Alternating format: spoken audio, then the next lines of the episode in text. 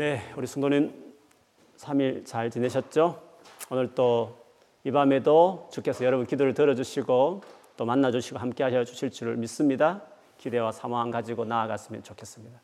오늘 같이 볼 말씀은요. 요한복음 16장입니다. 16장 12절에서요. 14절까지입니다. 제가 한번 처음부터 끝까지 읽어볼 테니까요. 여러분이 눈으로 따라서 보시면 되겠습니다. 16장 12절에서 14절 내가 아직도 너희에게 이를 것이 많으나 지금은 너희가 감당하지 못하리라 그러나 진리의 성령이 오시면 그가 너희를 모든 진리 가운데로 인도하시리니 그가 스스로 말하지 않고 오직 들은 것을 말하며 장래일을 너희에게 알리시리라 그가 내 영광을 나타내리니 내 것을 가지고 너희에게 알리시겠습니다. 아멘. 우리 자기 자신을 향해서 또 옆에 있는 분이 계시면 가족을 향해서 또 축복하겠습니다. 하나님 살아계시니 걱정하지 맙시다. 걱정하지 맙시다. 아멘. 참 우리가 살아가면서 여러분 지혜가 필요한 것 같아요. 참 난 지혜가 있었으면 좋겠다. 여러분 그렇게 느끼거나 또 그런 생각을 할 때도 있지 않습니까? 보통 지혜 이렇게 말하면 말과 관련돼 있을 때가 참 많이 있는 것 같아요. 참 같은 말이라도 어떻게 저렇게 지혜롭게 할까 이렇게 어, 들려질 때도 있지 않습니까? 그런데요, 어떨 때에는 그 지혜가 말을 아끼는 것 자체가 지혜일 때가 참 많이 있습니다. 왜냐하면 아무리 말해도 지금 그때 또 그 나이 때에는 전혀 이해할 수 없는 경우면 사실은 말을 아끼는 것이 서로에게 지혜로울 때가 있습니다. 제가 결혼을 해보고 부부 관계에서도 그렇고 또 부모가 되어 보니까 자녀들과 관계에서도 그렇고요. 때로는 많은 말보다는 필요한 말을 하고 또 계속 반복해서 코멘트 하지만 어떨 때는 말을 아끼는 것이 더 지혜로운 것일 수 있겠구나. 아, 그런 생각들을 참 많이 할 때가 있습니다. 아무리 필요하고 아무리 맞는 말이지만 그러나 받아들일 시기가 안 되면 저거는 살아봐야 알 수 있는 부분이면 사실은 말을 아끼는 것이 더 나을 때가 있는 거죠. 왜냐하면 아무리 말해도 듣지 않는 걸 보면서 내 스스로가 마음 상할 수 있고 또 상대도 계속 하다 보면 어, 서로 관계가 더 상하고 어려워지고 또 그렇기 때문에 결과적으로 그게 지혜롭지 못한 아무리 바른 말이고 옳고 꼭 필요한 말일지라도 결과적으로는 말을 아끼는 것이 어, 나을 때가 참 많습니다. 꼭 가족 관계뿐만 아니라요. 우리 모든 인간관계 안에서도 직장이든지 학교든지 때로는 그냥 말을 하지 않는 것이 아끼는 것이 더 관계 안에 지혜로운 것일 수도 있을 때가 참 많이 있습니다. 이것이 인간관계에서 중요하게 말하는 그 주의 말씀. 사랑은 오래 참고 오래 참는다 이 의미의 그 지혜로운 어떤 태도가 담겨 있다는 생각이 듭니다. 왜냐하면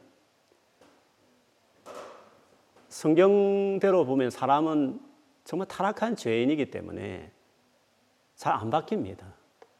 아무리 옳은 말을 해도 아니 스스로도 잘 아는 것이 있어도 무엇이 옳고 그른지 알면서도 스스로 잘 안 될 때도 얼마나 많이 있습니까? 그렇기 때문에 많은 기대를 가지고 진짜 바른 말을 해도 바뀌지 않을 때 너무 낙심하지 말고 또 너무 실망도 하지 말고 그렇기 때문에 너무 많은 말로 함으로 오히려 더 어려워지는 것보다는 아끼는 것이 더 지혜로울 수 있는 것이죠. 그래서 사람은 타락한 죄인이기 때문에 쉽게 바뀌지 않는다는 성경의 팩트, 사실을 받아들이며 살아야 하는 것입니다. 그렇다 해서 그냥 아무 말도 하지 말아야 되느냐 그런 것은 아닙니다. 말은 하지만 그러나 어떨 때는 진짜 말을 아끼고 지켜봐야 될 때가 있습니다. 그게 정말 너무 중요한 부분, 너무 필요한 부분이면 그걸 지켜보는 것 자체가 본인에게 진짜 어려울 수 있습니다.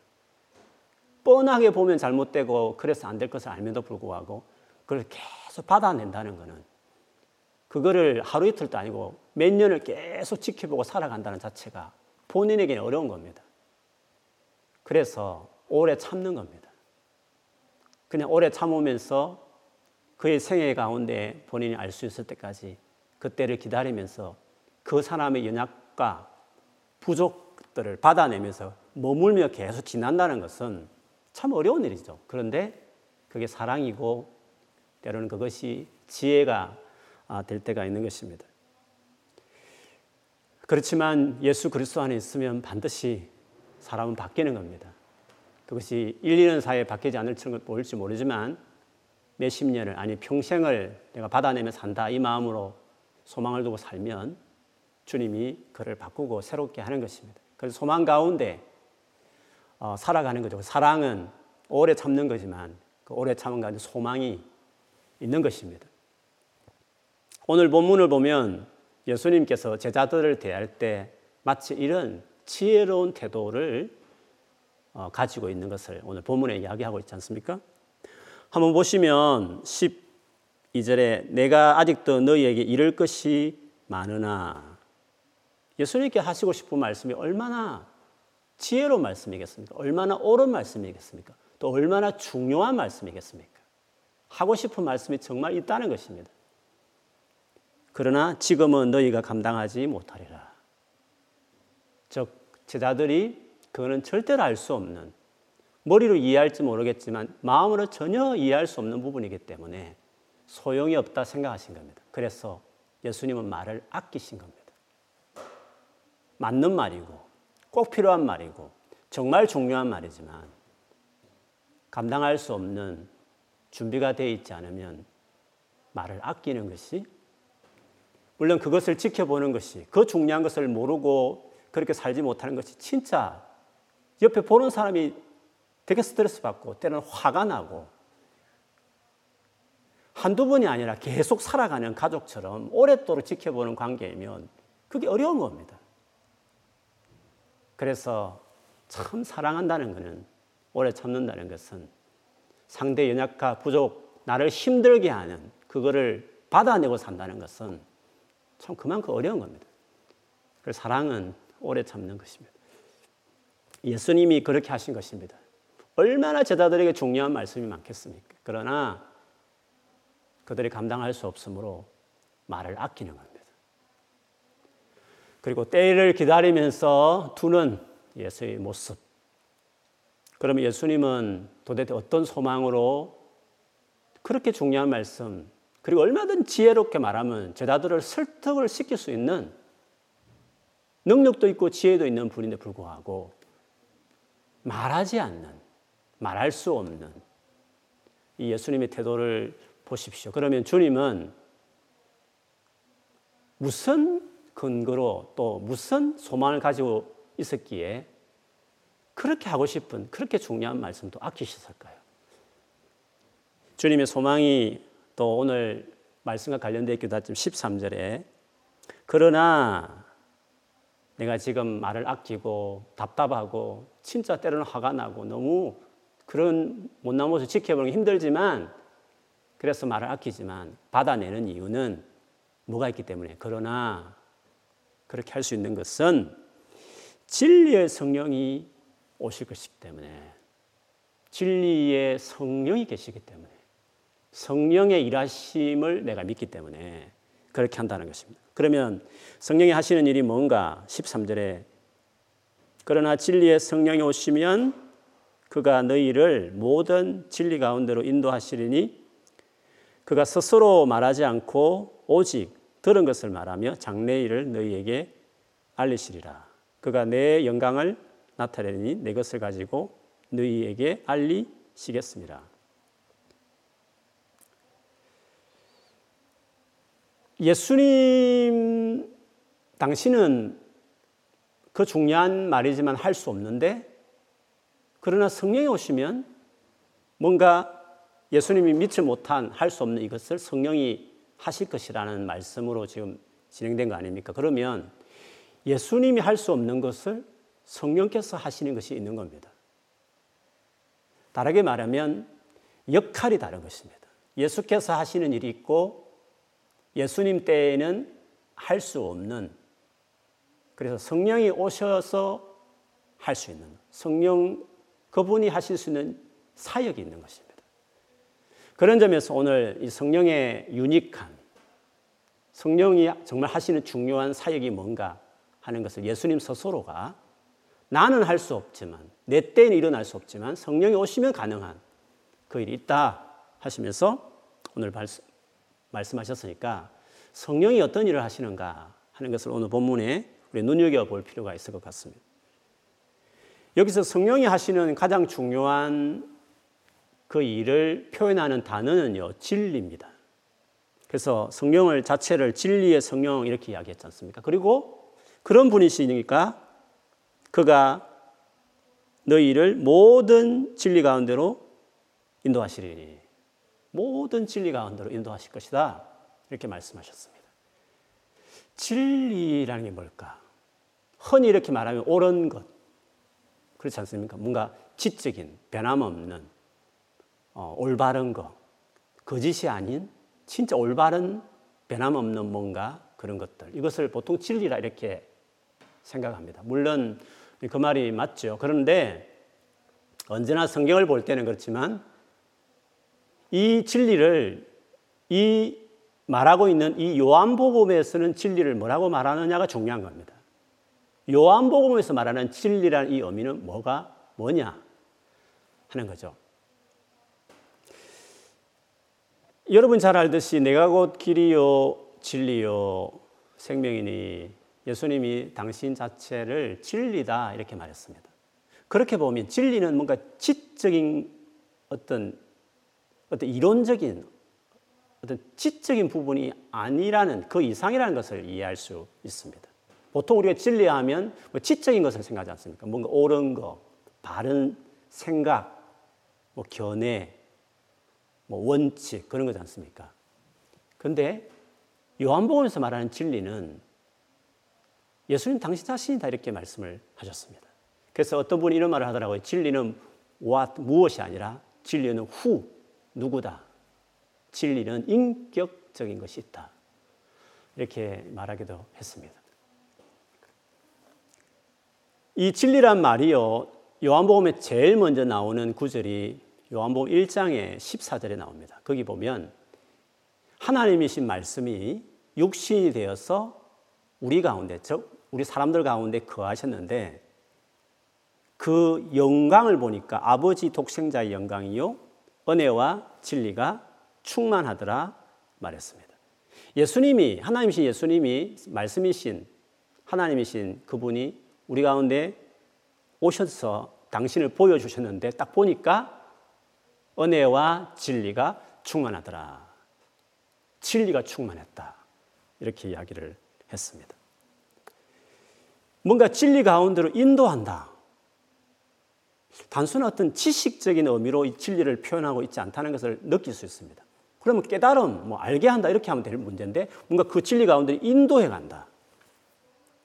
뭔가 진리가 충만하더라. 이런 표현들은 지식 그 이상의 의미를 이 진리라는 단어가 담고 있다는 것을 알 수 있습니다. 몇 차례 제가 요한복음 관련해서 이 말씀을 드린 적이 있는데요. 여러분 기억하시겠지만 요한복음에서 말하는 진리는 reality입니다. reality. 실제를 말하는 것입니다. 실제. 그러니까 거짓과 반대되는 참 이런 의미의 표현보다도 요한복음에 말하는 진리라는 의미는 어떤 모조품이 아닌 껍데기 아닌 진짜 원래 진짜 리얼리티 그거를 어, 진리 이렇게 이야기합니다. 그래서 오늘 설교 제목대로 조화가 아니라 생화를 말하는 겁니다. 그 진짜를 말합니다. 진짜 살아있는 원래 진짜 그거를 진리 이렇게 이야기하는 것입니다. 그래서요 성령께서 하시는 놀라운 일이 뭐냐면 진짜 올바른 걸 깨닫게 한다 이런 말로 진리의 영 혹은 진리 가운데 인도한다는 그런 의미로 보기보다는 어떤 지적인 뭔가 깨달음 이런 의미로 진리 옳은 것을 뭐 알게 한다 이런 의미로 진리를 가운데 인도한다는 의미가 아니라 리얼리티로 만일에 지금 여러분 이해하고 성령 역사를 진리 가운데 인도하시는 성령 역사를 결국에 우리가 이렇게 해석할 수 있는 거죠. 성령이 오셔서 하시는 일은 그 말해지고 들려지는 것들이 실존이 되게. 아, 그렇구나. 진짜 자기가 몸으로 깨달아지고 느껴지고 확신이 될 만큼 reality가 되게 하시는 그 일을 성령이 하시는 것입니다. 예수님도 진리를 가르쳤잖아요. 그렇지 않습니까? 지식적인 부분은 예수님도 바른 거를 말씀하신 겁니다. 그런데 성령이 오셔서 가르치는 인도하시는 진리가 인도하시는 그 진리라는 것은 옳은 뭔가를 teaching을 깨닫게 한다 이런 지적인 영역이 아니라 그 예수님 하신 말씀이 진짜 체험이 되게 reality가 되게 한다는 의미, 진리라는 의미는 reality다. 그 부분을 기억할 필요가 있습니다. 진짜 실체를 이제 알게 하는 거죠. 그래서요, 성령 역사에 관련된 구절들을 보면 이런 의미를 담고 있습니다. 로마서 5장 5절에 보면 소망이 우리를 부끄럽게 하지 아니하면 즉 우리가 소망하고 있는 것들 절대 우리 실망시키지 않고 반드시 이루어지는 이유는 우리에게 주신 성령으로 말미암아 하나님의 사랑이 우리 마음에 부원받음이니 성령은 귀로 듣고 배웠던 그 하나님의 사랑이 내 안에 확 부어지듯이 사랑이 실제가 되게 하는 겁니다. 성령은 진짜 나의 그 실존이 되게 아, 그렇게 하시는 것입니다. 고린도전서 2장 9절에서 12절에도 이런 말씀이 있습니다. 기록된 바 하나님이 자기를 사랑하는 자들을 위하여 예비하신 모든 것. 하나님이 사랑하는 자들을 위해 예비한 것이 얼마나 많이 있겠습니까? 얼마나 귀하겠습니까? 그런데 예비하신 그 모든 것은 눈으로 보지 못하고 귀로 듣지 못하고 사람의 마음으로 생각하지도 못하였다 함과 같으니라. 그렇죠. 귀로 듣고 뭐 생각하고 깨닫는 차원이 아닌 겁니다. 하나님이 우리 주고자 싶은 것은 그렇게 알 수 있는 게 아니고 그걸 들어도 예수님처럼 지금 내가 말한다 해도 너희가 잘 모를 거야. reality를 주시는 성령 오기까지는 내가 말해도 소용없는 걸 내가 알아. 그래서 내가 말을 하지 않는 거야. 말을 아끼는 거야. reality가 뭔지 그걸 알게 하신 성령이 오실 때까지 그래서 본인은 그냥 말을 아끼시는 것이 그것이 더 합당하다 여긴 겁니다. 그래 실제로 조금 읽었던 그 고린도서 2장 9절 12절 보면 그럼 성령님께서 어떻게 하시느냐 이 부분 이렇게 말합니다. 마음으로 생각지 못하였던 그것이 오직 하나님의 성령으로 이것을 우리에게 보이셨으니 보인다는 말을 쓰지 않습니까? 성령은 모든 것 곧 하나님의 깊은 것까지도 통달하시느니라. 그래서 성령은 보여주시, 마치 보는 것처럼 그렇게 하나님 우리에게 약속하신 것들을 알게 한다 했습니다. 그래서 제가 몇 차례 예를 들었지만 그 예배와 관련해서 사마리아 여인과의 대화 속에서 지금까지는 너희가 뭐 예루살렘에서 예배하냐 사마리아 사람들처럼 그리심 산에서 예배하냐 예배에 대한 여러 가지 논쟁이 있었지만 이제 내가 온 이후에 예배는 달라진다는 겁니다. 어떻게? 하나님의 영이시니 예배하는 자는 영과 진리로 예배할지니라 이렇게 했지 않습니까? 영은 성령을 말하고 진리는요. 말씀? 어떤 사람은 성령과 말씀으로 예배한다 이렇게 표현하는 분들이 계세요. 물론 뭐 성경적으로 틀린 것은 아니지만 요한복음에 말한 진리 의미는 리얼리티로 봐야 되는 겁니다.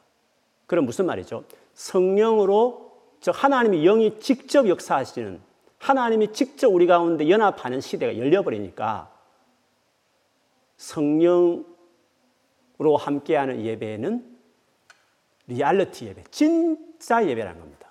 진짜 예배가 뭡니까? 하나님을 진짜 대면하는 겁니다. 하나님을 직접 경험하는 것이 예수님 오신 이후 휘장이 찢어지면서 열려버린 것입니다. 그래서 그냥 성령과 말씀으로 예배한다 이런 차원이 아니라 성령으로 곧 진짜 드린 예배가 이루어졌다 이런 뜻이죠. 그 성령 그 다음에 진리란 것은 성령을 통해서 일어난 역사를 표현한 단어로 진리란 말을 쓴 겁니다. 즉 성령으로 말미암아 드려지는 예배, 즉 진짜 예배, 진짜 이제 하나님을 만나는 예배. 그전에는 희장도 있고 대제사장이 가야 되고 아무나 못 가고 그랬지만 이제 내가 와서 십자가에서 제 용서를 이루 이 구속의 사건 이후에 이제는 참으로 아버지를 예배할 때가 됐다. 어떻게? 영과 즉 성령과 그리고 그 성령에 의해서 이루어지는 진짜 예배를 그래서 예수님 오신 이후 예배가 달라져 버린 것입니다. 진짜 예배를 이제 드리게 됐다. 그래서 진리라는 말은 그 리얼리티 개념으로 보는 것이 예, 맞는 거죠. 이렇게 말하면 성령의 역사가 대단한 건데 그렇다 해서 자칫 성령께서 그렇게 역사하신다 해서 아예 별개로 뭐 성령이 다른 아버지나 지금 말씀하시는 예수님과 별개로 특별하게 뭐 다른 인포메이션은 다른 쪽으로 역사하는 것을 오해하지 말 것을 주님이 염두에 두시듯이 오늘 이어서 하신 말씀이 있지 않습니까? 이렇게 성령이 오셔서 정말 실제가 되게 하는 성령이 진리 가운데 역사하시는 분이시지만 그가 스스로 말하지 않고 오직 들은 것을 말하며 스스로 말하지 않는다. 성령이 그냥 자의적으로, 독단적으로 아버지와 아들과 다른 별개로 당신이 특별한 것으로 달리 하는 게 아니라 오직 들은 것을 말하며 누구에게 들었을까요? 성령이 아버지에게 예수께 들었던. 그러니까 성령은 바로 예수 그리스도의 가르침, 아버지 하나님의 가르침 똑같이 전하는데 다만 다른 거 있다면 reality가 되게 한다는 것입니다. 그래서요, 성부 하나님은 약속의 말씀으로 우리 계시합니다. 말씀하는 거죠. 성자 예수님은 그것이 역사 속 역사 속에서 그게 계시되게 하는 겁니다. 역사 속에 실제로 역사 속에서 우리 가운데 그 일어나도록 보여지게 역사적인 계시를 하신 겁니다. 성령은요. 그것이 내 안에 실존적인 계시가 되게 하는 겁니다. 근데 실존적인 계시는 예수님 하셨던 계시와 연결되어 있고 사실 성부 하나님 말씀하셨던 말씀의 계시와 연결되어 있는 겁니다. 근데 성령은 내 안에 실제가 되게, reality가 되게 하는 일들을 하신다. 그렇게 이야기하는 겁니다. 예를 들면 아이를 여인이 아이 낳을 때 엄마가 아이 낳을 때 진짜 아프다. 그걸 들었습니다. 알고 있습니다. 정말 아프다 하더라. 그리고 저같이 남편이면 이제 아내가 아이를 낳을 때 같이 그 진통을 보면서 그 같이 출산을 광경을 보잖아요. 그거 가정에 있으면 피 흘리고 그, 그 그것도 그 통증도 못 느낄 정도로 그 자기 몸이 살이 찢어지는 그것도 못 느낄 정도로 고통스러울 정도로 아프거든요. 아기를 낳을 때. 그걸 보면 진짜 이 아내가 엄마가 저렇게 아이를 고통스러운 가운데 진통 낳는구나 그거를 보는 거죠. 그런데 그런데 그 장본인이 아내가 엄마가 본인이 그거를 직접 경험하는 그 고통은 또 다른 겁니다. 들어서 아는 거하고 직접 보는 거하고 본인이 경험하고 아는 거 다른 겁니다. 성부, 성자, 성령의 역할 그렇게 어, 역할이 있는 겁니다. 성부는 말씀 계십니다. 성자는 역사 속에 계시하는 겁니다. 성령은 실존적으로. 그래서 예수님이 지금 하고 싶은 말들이 많지만 말로는 다 할 수 있지만 실존이 되게 하는 성령의 역사가 오기까지는 무슨 말인지도 실제로 깨닫지 못하기 때문에 주님은 나는 아낀다. 성령이 오시면 다 알게 할 거다. 그러나 나와 달리 말한 것이 아니라 나의 것을 가지고 내가 전해줄 말을 가지고 어, 그가 말씀하실 것이다. 그렇게 이야기했습니다. 이게 실제라는 부분을 더 그 알게 하는 그 설명은요 14절에도 나오죠. 그가 즉 성령이 오시면 내 영광을 나타내리니 내 것을 가지고 너희에게 알리시겠습니다 라고 이야기했습니다. 성령이 오시면 내 영광을 나타낼 것이다. 이런 말씀을 하셨습니다. 여러분, 성경의 글로리라는, 글로리파이라는 이 용어는요, 물론 일반적으로 말하면 뭐 기쁘시게 한다. 상대를 높인다. 뭐 이런 의미가 있습니다. 그런데 영광이라 이 단어의 더 아주 본질적인 의미는요, 그 실체를 드러낸다 이 뜻입니다. 그런 말씀 있죠. 그 모세가 성막을 지었을 때 여호와 영광이 그 성막에 충만했습니다. 실제로 하나님의 그 임재가 있으니까 감당이 안 되잖아요. 솔로몬이 성전을 지었을 때도 제사를 드리고 나서 그 성전에 영광이 임했습니다. 그래서 많은 사람이 막 엎드러졌죠. 위험 앞에. 이사야도 성전에 기도하는 중에 그 하나님 보좌를 보고 고백하기를 영광이 온 땅에 충만했다. 영광이라는 표현을 쓰잖아요. 영광이라는 말을 표현 쓸 때는 임재를 말합니다. 하나님이 보이지 않는 하나님이 자기를 실체를 드러낼 때 영광이라는 말을 쓰는 겁니다. 그래서 영광이라는 표현은 실, 하나님의 실제가 나타날 때 영광이라는 말을 쓰는 겁니다. 자, 그러면 성령이 오시면 내 영광을 나타낸다는 말이 무슨 말이죠? 성령이 오시면 예수님의 실체를 드러내는 겁니다. 그래서 예수 만났다. 와, 십자가가 정말 이렇게 나를 위한 죽음이었거니. 그걸 갑자기 감격해 하는 그 순간은 성령이 역사한 겁니다. reality를 말로만 그렇게 들었던 것들인데 실제로 자기가 실존적으로 자기 안에 그 자기 것이 이제 돼버린 거죠. 성령이 오시는 목적은 예수님의 진짜 예수님의 실체를 듣고 배우고 성경 보고 설교 들었던 그것들을 성령이 진짜 자기가 그거를 예수님이 그런 분으로 예수님이 reality를 경험케 하는 일을 성령께서 하신다. 아, 그렇게 이야기할 수 있는 것입니다. 그래서요, 우리가 진짜 예수님을 아는 것은 성령을 통해서 일어나는 겁니다. 복음을 전할 때는 어떻게 전해야 되죠? 성령 없이 복음을 전할 수 있겠습니까? 이론적으로 전할 수 있어요. 너무 말을 잘해서 이론으로 상대를 굴복시킬 수도 있어요. 근데 믿음은 지식 전달로 되는 게 아닙니다. 예수라는 인격을 만나야 되는 겁니다. 근데 예수님의 인격, reality를 드러낸 이가 누구시라고요? 성령이시라니까요. 그래서 성령이, 오직 성령이 임하면 권능을 받고 그래야 증인이 되는 겁니다.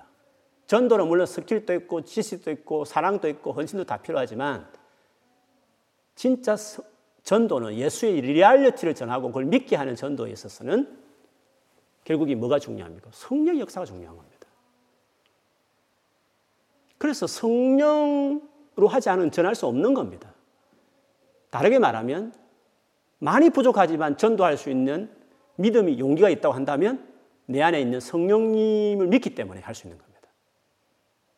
성령님 계시기 때문에 할 수 있다 믿고 성령님을 의지하고 기도하면서 나가면 똑같은 말인데 어떤 사람의 그게 터치가 되, 거든요 뭐 그렇다 해서 우리가 뭐 준비하는 거 필요 없다는 의미가 아니라 진짜 믿음은 reality가 주어져야 되는 겁니다.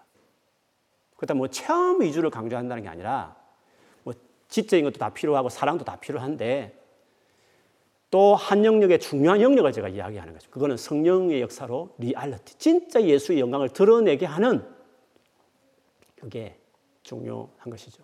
그래서 고린도전서 2장 1, 2절에 보면 바울이 고린도 교회에서 나의 전도함이 그냥 말로만 하는 게 아니라 성령의 나타남, 성령이 나타나셔서 믿음이 사람의 말에 있지 않고 하나님의 그 능력에 있게 하려 합니다. 아, 말했던 이유도 다 거기에 있는 것입니다. 그래서 성령의 역사심, 그 진리란 이 의미를 리얼리티로 이해하기 시작할 때 여러분이 흔히 성경 볼 때 조금 이해 안 되는 구절들이 이제 잘 이해가 될 수 있어요. 예를 들면 이런 겁니다. 누구든지 말로 인자를 거역하면 사심을 받으려니와 성령을 모독하는 자는 사함을 사심을 받지 못하리. 옛날에는 성령 해방죄 이런 표현을 많이 썼습니다. 인자는 예수님 말하는 예수님을 거역하고 모독하는 것은 그래도 나중에 용서를 받을 수 있지만 성령을 해방하고 성령을 모독하면 용서를 받을 수 없다 이 말씀 있잖아요. 그래서 어떤 사람은 뭐 성령의 역사라든지 뭐 성령 은사를 막 비방하면 성령 해방태다 이렇게 적용하시는데 그런 의미가 아닙니다. 성령을 모독한다, 성령을 해방한다, 용서받지 못하는 이 죄라는 게 무슨 의미냐면 지금의 의미입니다. 인자를 거역할 때에는 그냥 지적으로 들려지는 겁니다. 그렇기 때문에 모르기 때문에 진짜를 모르기 때문에 거역할 수 있는 겁니다. 예수님을 욕하고 부정하고 그럴 수 있는 거 아닙니까? 그런데 성령이 역사했는데 불구하고 reality를 경험했는데 불구하고 거부한다. 뭘 몰라서 거부하는 건 이해가 되겠네. 성령이 역사하셨다는 것은 영광을 경험한 것이고 리얼리티를 맛보았다는 것인데 진짜 리얼리티를 보고도 그거를 알면서도 불구하고 거절한다.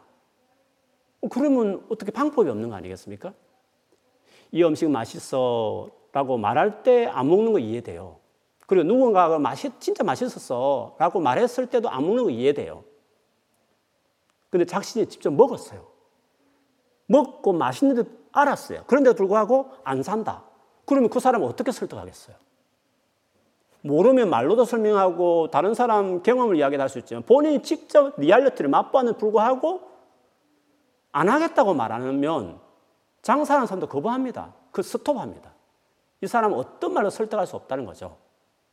그 성령 훼방죄라는 것은 단순히 뭐 성령이 하는 것들을 방해하고 이런 차원이 아니라 진짜 예수님이 누구인지를 성령께서 정말 알게 하는 역사를 그 생애 가운데 베푸는데 불구하고 그가 마지막 결정적인 증거, 성령의 증거를 접하고 나도 안 믿겠다고 말하면 그건 가망이 없는 겁니다. 그러니까 용서를 받을 수 없는 거죠.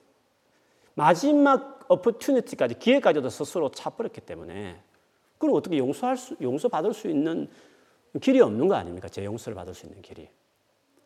이렇게 말하면 아니 그렇게 성령의 역사를 경험하고도 거부하는 사람이 있단 말씀입니까? 있죠. 예수님 당시에 그 거부했던 자들이 뻔히 하나님 하신 일들을 그들 알았어요. 조금만 객관적으로 보면 그 거부한 그것은 이들은 믿을 수 없는 불가능한 존재라고 주님 말씀하신 것입니다. 그리고 히브리서 6장 4절 6절에도 보면 여러분 이 말씀 보면서 좀 의아한 말씀일 수 있는데 이런 말씀이 있습니다. 한 번 빛을 받고 하늘의 은사를 맛보고 성령에 참여한 바 되고 하나님의 선한 말씀과 내세의 능력을 맛보고도 타락한 자들은 다시 새롭게 하여 회개하게 할 수 없나니 이는 그들이 하나님의 아들을 다시 십자가에 못 박아 드러내 놓고 욕되게 함이라.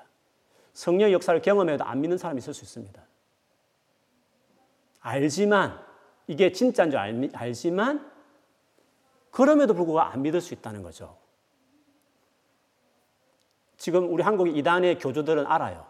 자기가 사기치고 있는 것도 알고 예수가 진짜 구원이긴 알지만 자기가 그거를 거절할 수 없는 거예요. 틀렸다고 말하면 왜? 지금 자기가 이루어 놓은 그 엄청난 것을 했기 때문에 그거를 거부할 수 없는 거죠. 그래서 술을 먹어야만 그 멘탈을 유지할 수 있는 거죠. 자기가 얼마나 지금 잘못하고 있는 알지만 하나님은 너무 인자하시고 노하기를 더디하니까 당장 저주나 벌 같은 게 실감이 안 나니까 알지만 알면서도 계속 그 길을 하고 있는 거죠. 그래서 성령 역사에도요, 우리가 마지막 결정하는 것을 탈취하지 않습니다.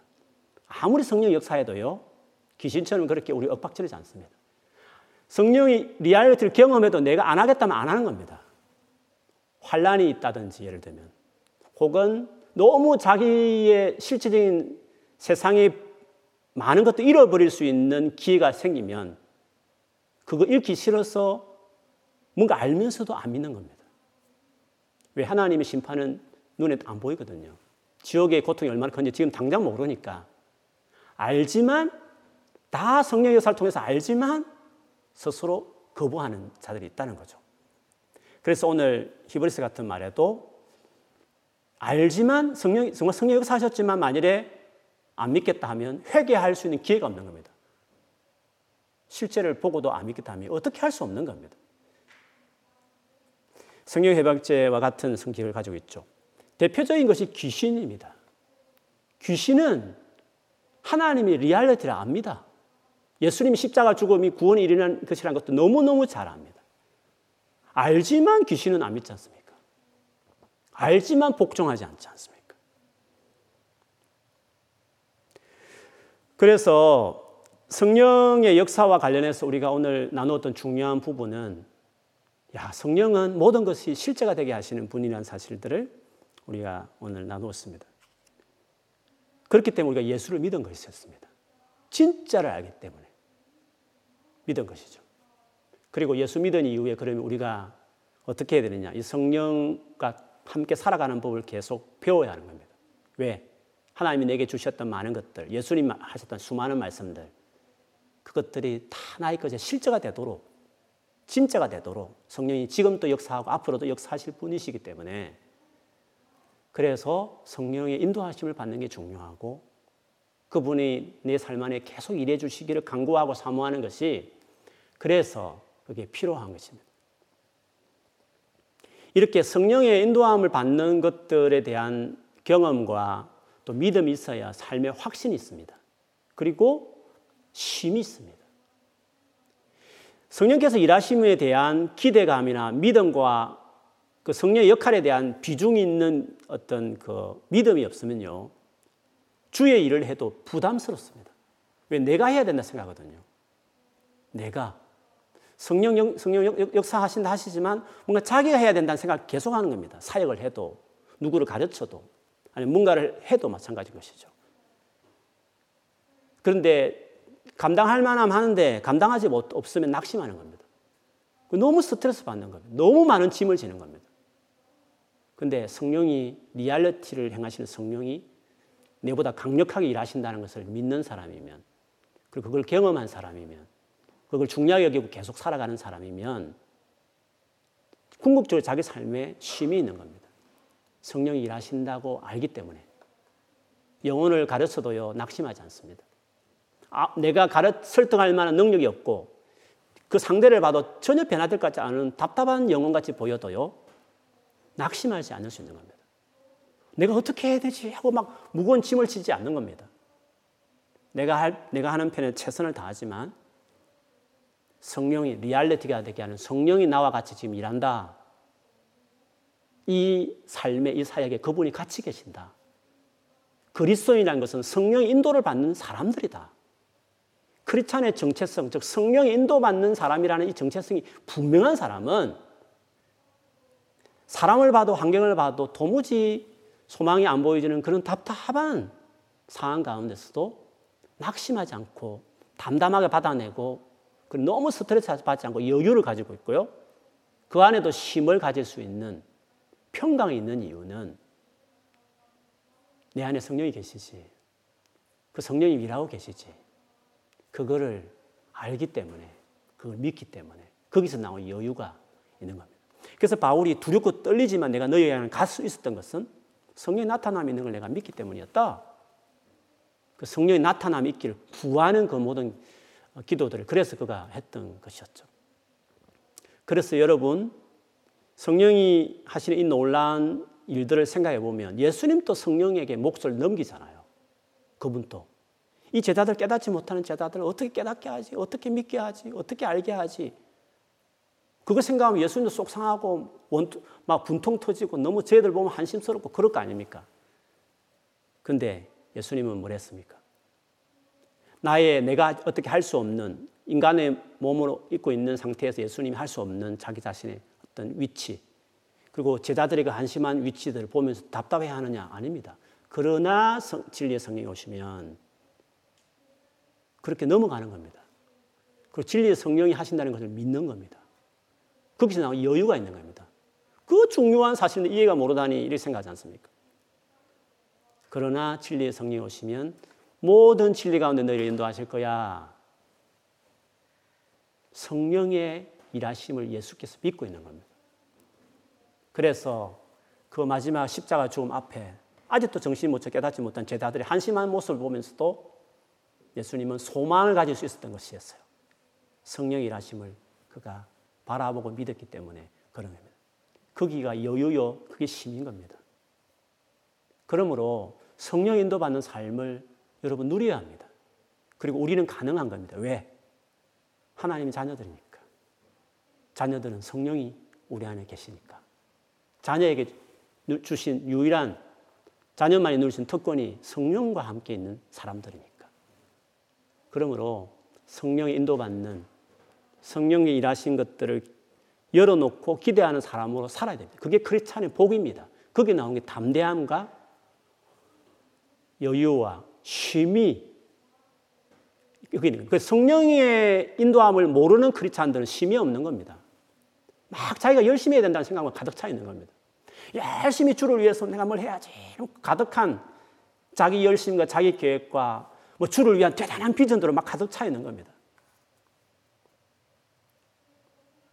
자기가 충만한 겁니다. 아, 주님을 위한 것이긴 하지만. 그런데 그렇지 않습니다. 크리스찬이 됐다는 것은 성령 따라가는 사람이 되고 성령의 일하심을 경험하는 또 계속 일하시도록 그분께 내어드리는 성령과 같이 살아가는 경험을 누리는 사람이 크리스찬이라는 사실을 알아야 하는 겁니다. 그러면 어떻게 해야 성령의 충만을 받을 수 있는가? 기도입니다. 간구입니다. 그분을 계속 구하는 겁니다. 그래서 항상 성령은 기도와 관련되어 있습니다. 성경은 다 보십시오. 찾으라 두드리라 구하는 자에게 성령을 주시지 않겠느냐. 항상 성령은 기도하는 자들을 통해서 그래서 늘 성령에 대한 이야기할 때마다 막 기도하라는 말들을 많이 하지 않습니까?